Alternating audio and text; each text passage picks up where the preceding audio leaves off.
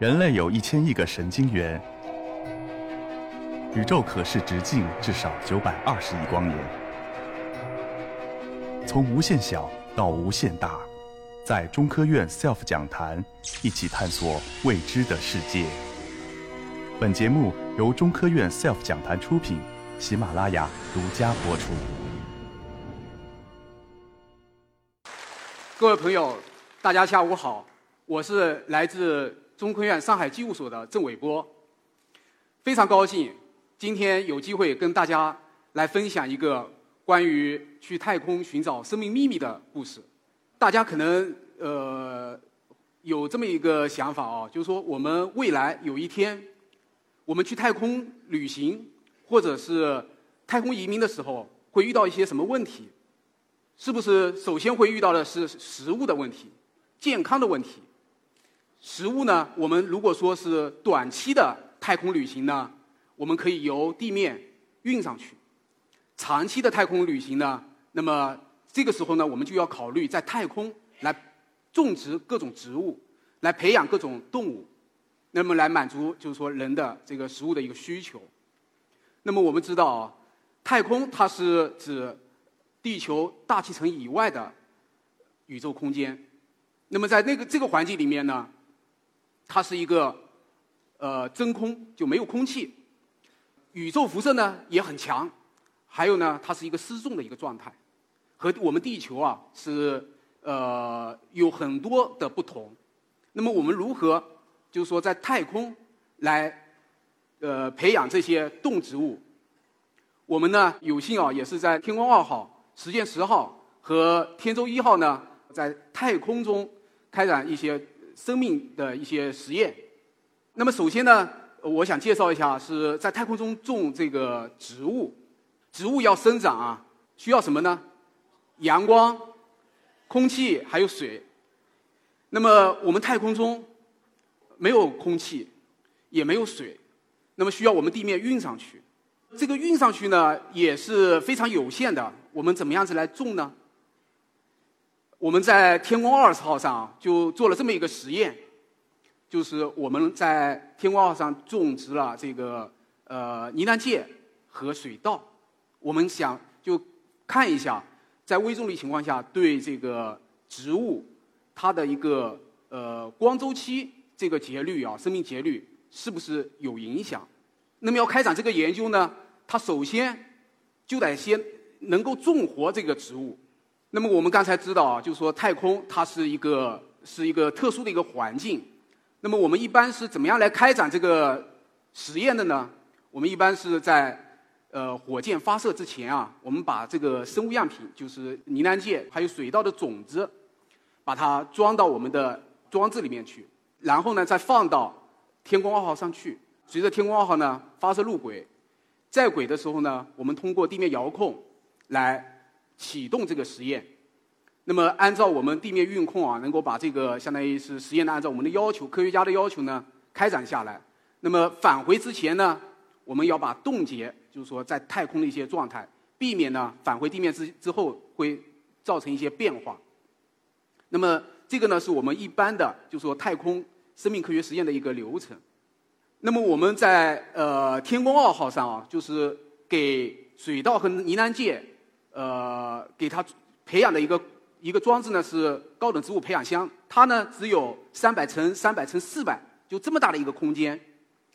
我们在里面呢，就是说种水稻和呢喃芥要种一年。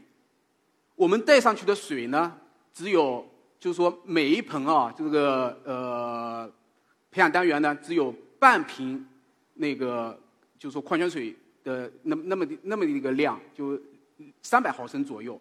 那么在上面呢要培养一年，那么这个水呢肯定是远远不够的。那么我们想到啊，就是说地球这个大气大气圈的这个水的一个循环呢，它是哎地表的水蒸腾，啊升入空中之后呢遇冷，哎形成雨水再落回地面，形成这么一个水的一个循环。那么我们是不是在太空中也可以构建这么一个水循环的一个系统？但是这里面呢缺少了一个环节，就是说太空中是。失重的一个环境，你形成了水之后呢，它送落不回，就是说这个土壤。那么这个环节怎么办呢？呃，我们就说采用了一个呃毛细的一个现象，把这个收集到的水呢，再通过毛细管再送回土壤。那么这样子的一个循环呢，来满足我们这个植物一年的一个全生命周期的一个培养的一个需求。大家都知道，就是说植物我们送上去的是种子，那么在地面啊，你这个种子我们把它放在土壤里面，给它浇上水，哎，有合适的这个温度和阳光，它可能就能萌发。在太空中呢，这个操作呢就非常复杂，因为太空中水和空气。它很难分离，就是我水呢，我不能像地面一样来浇水，它落不下去；而土壤里面的空气呢，它也出不来。那么这个时候呢，就是说我加多少水不太好控制。水呢，因为种子要萌发啊，它是需要有，呃，就是说一个是水要浸没它，它要能够浸润，能够吸胀；另外一个呢，种子还要呼吸。你假如把它全部淹没的话呢，这个也不行，它会就是说会淹死掉。所以这个呢也是一直困扰我们，就是说，哎，因为在天上和地面有这么一个差别，怎么办？我们后来想了一个办法是什么呢？就是说，哎，我们把这个水注进去之后啊，通过这个毛细现象，再把水呢引走，让种子呢再露出来，通过这种方式呢来做这个种子的萌发。但是这个呢在地面很难验证，地面有重力，那怎么办呢？我们也是在地面也摸索了很久，也也请那个呃力学所的专家也给我们计算。后来呢，我们觉得这个应该是没问题，但是需要去太空去试一下。二零一六年呃九月十五号，我们这个呢喃界和水稻呢就随着天宫二号发射入轨。呃，八天之后呢，我们启动了这个空间的这个实验，太空实验。那时候啊，心里还是有点忐忐忑不安的。因为这这个究竟成不成，能不能萌发？说实在的，那时候没有到最后一步看到，还心里没底。后来呢，到了就是说八天之后，我们启动实呃实验五天之后啊，看到那个呢喃界的种子啊冒出来了，就是它的一个小芽冒出来的时候，我们呃二十天之后呢，这个水稻的种呃这个小芽也顶着一个硕大的一个水珠冒出来的时候，这时候我们真的是非常开心啊，一颗。悬着的心啊，终于放下了。太空中啊，环境对这个植物啊，还是有很多很多的一些影响。我们也发现了一些很多的一些现象，比方说像这个植物，中间这个呢是从太空带回来，两边的这个是地面的。在太空这块回来，我们从表观上来看，它的花骨露像满天星一样，比地面多得多得多。还有一个呢，呢喃界在地面，它一般呢只有四五十天的一个寿命。我们这个呢喃界，天宫二号的呢喃界，在天上。种了有四百多天，它的寿命比地面长得多得多。那么这些呢，就说是我们看到在太空看到的一些现象。具体的原因呢，科学家正在做，就是说进一步的一个分析。好，前面介绍的是就是说呃植物的一个栽培。我们在太空呢还进行了一些呃细胞胚胎的一些培养。大家知道啊，就是说胚胎它是呃生命的一个起点，它是一个受精卵。它的一个体体外的培养呢，就是说比细胞培养呢还要复杂，因为它更加相当于是敏感，对环境的一个呃要求啊更加高。我们知道啊，就是说胚胎在地面，它可以就是说完成一个相当于是分裂，到最后呢就是说呃着床长出这个相当于是后后代。